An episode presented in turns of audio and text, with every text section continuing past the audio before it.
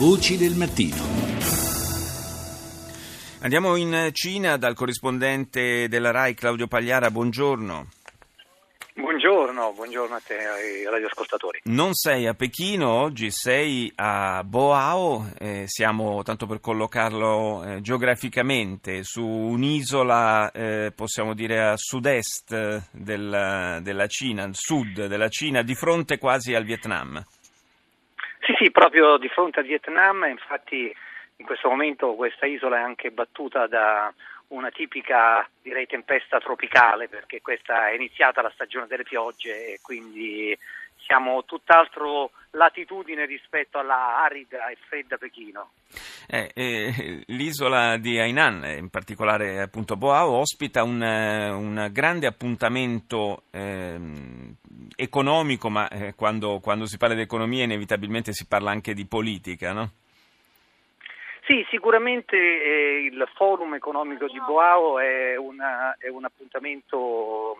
eh, eh, che è giunto alla quindicesima edizione e, ehm, ed è naturalmente eh, molto sentito dalle autorità cinesi, infatti ieri eh, è stato diciamo, ufficialmente aperto, anche se in realtà era già in corso da due giorni, dal uh, primo ministro Li Keqiang che ha tenuto un, un importante discorso ehm, aggiungendo rispetto a quanto aveva detto all'Assemblea del Popolo due settimane fa alcune importanti rassicurazioni per i mercati mondiali, in particolare ha svelato l'entità di quel taglio alle eh, tasse alle imprese che, in momento, che è in questo momento l'arma numero uno principale che eh, il governo cinese mette in campo per eh, evitare che questo rallentamento economico eh, diventi un, un crollo. Ehm, queste, questo taglio sarà di 70 eh, miliardi di euro nel 2016, ma il Premier Li Keqiang non ha escluso altri interventi se gli indicatori economici lo rendessero necessario. In sostanza la Cina ha voluto rassicurare i mercati che eh, quest'anno crescerà come ha programmato eh, tra il, 2, il 6,5 e il 7%, dunque un tasso ancora ragguardevole anche se lontano dai picchi a due cifre che ci aveva abituato fino a due anni fa. Eh, questo forum per l'Asia è un'occasione anche per rafforzare i legami economici con, eh, anche con alcuni paesi con i quali ultimamente per eh, questioni eh, diciamo di, di tipo territoriale ci sono state anche delle tensioni.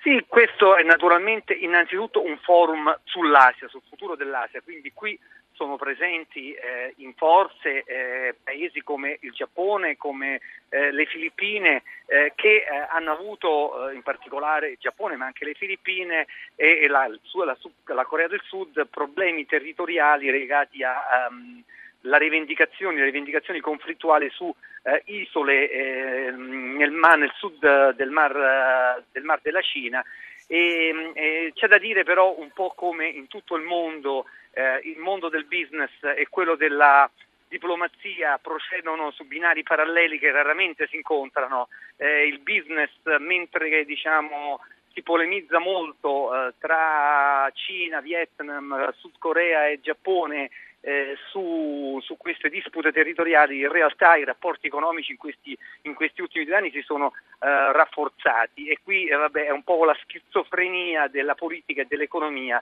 che appunto spesso vanno su binari diversi. Grazie a Claudio Pagliara, corrispondente RAI dalla Cina, per essere stato con noi.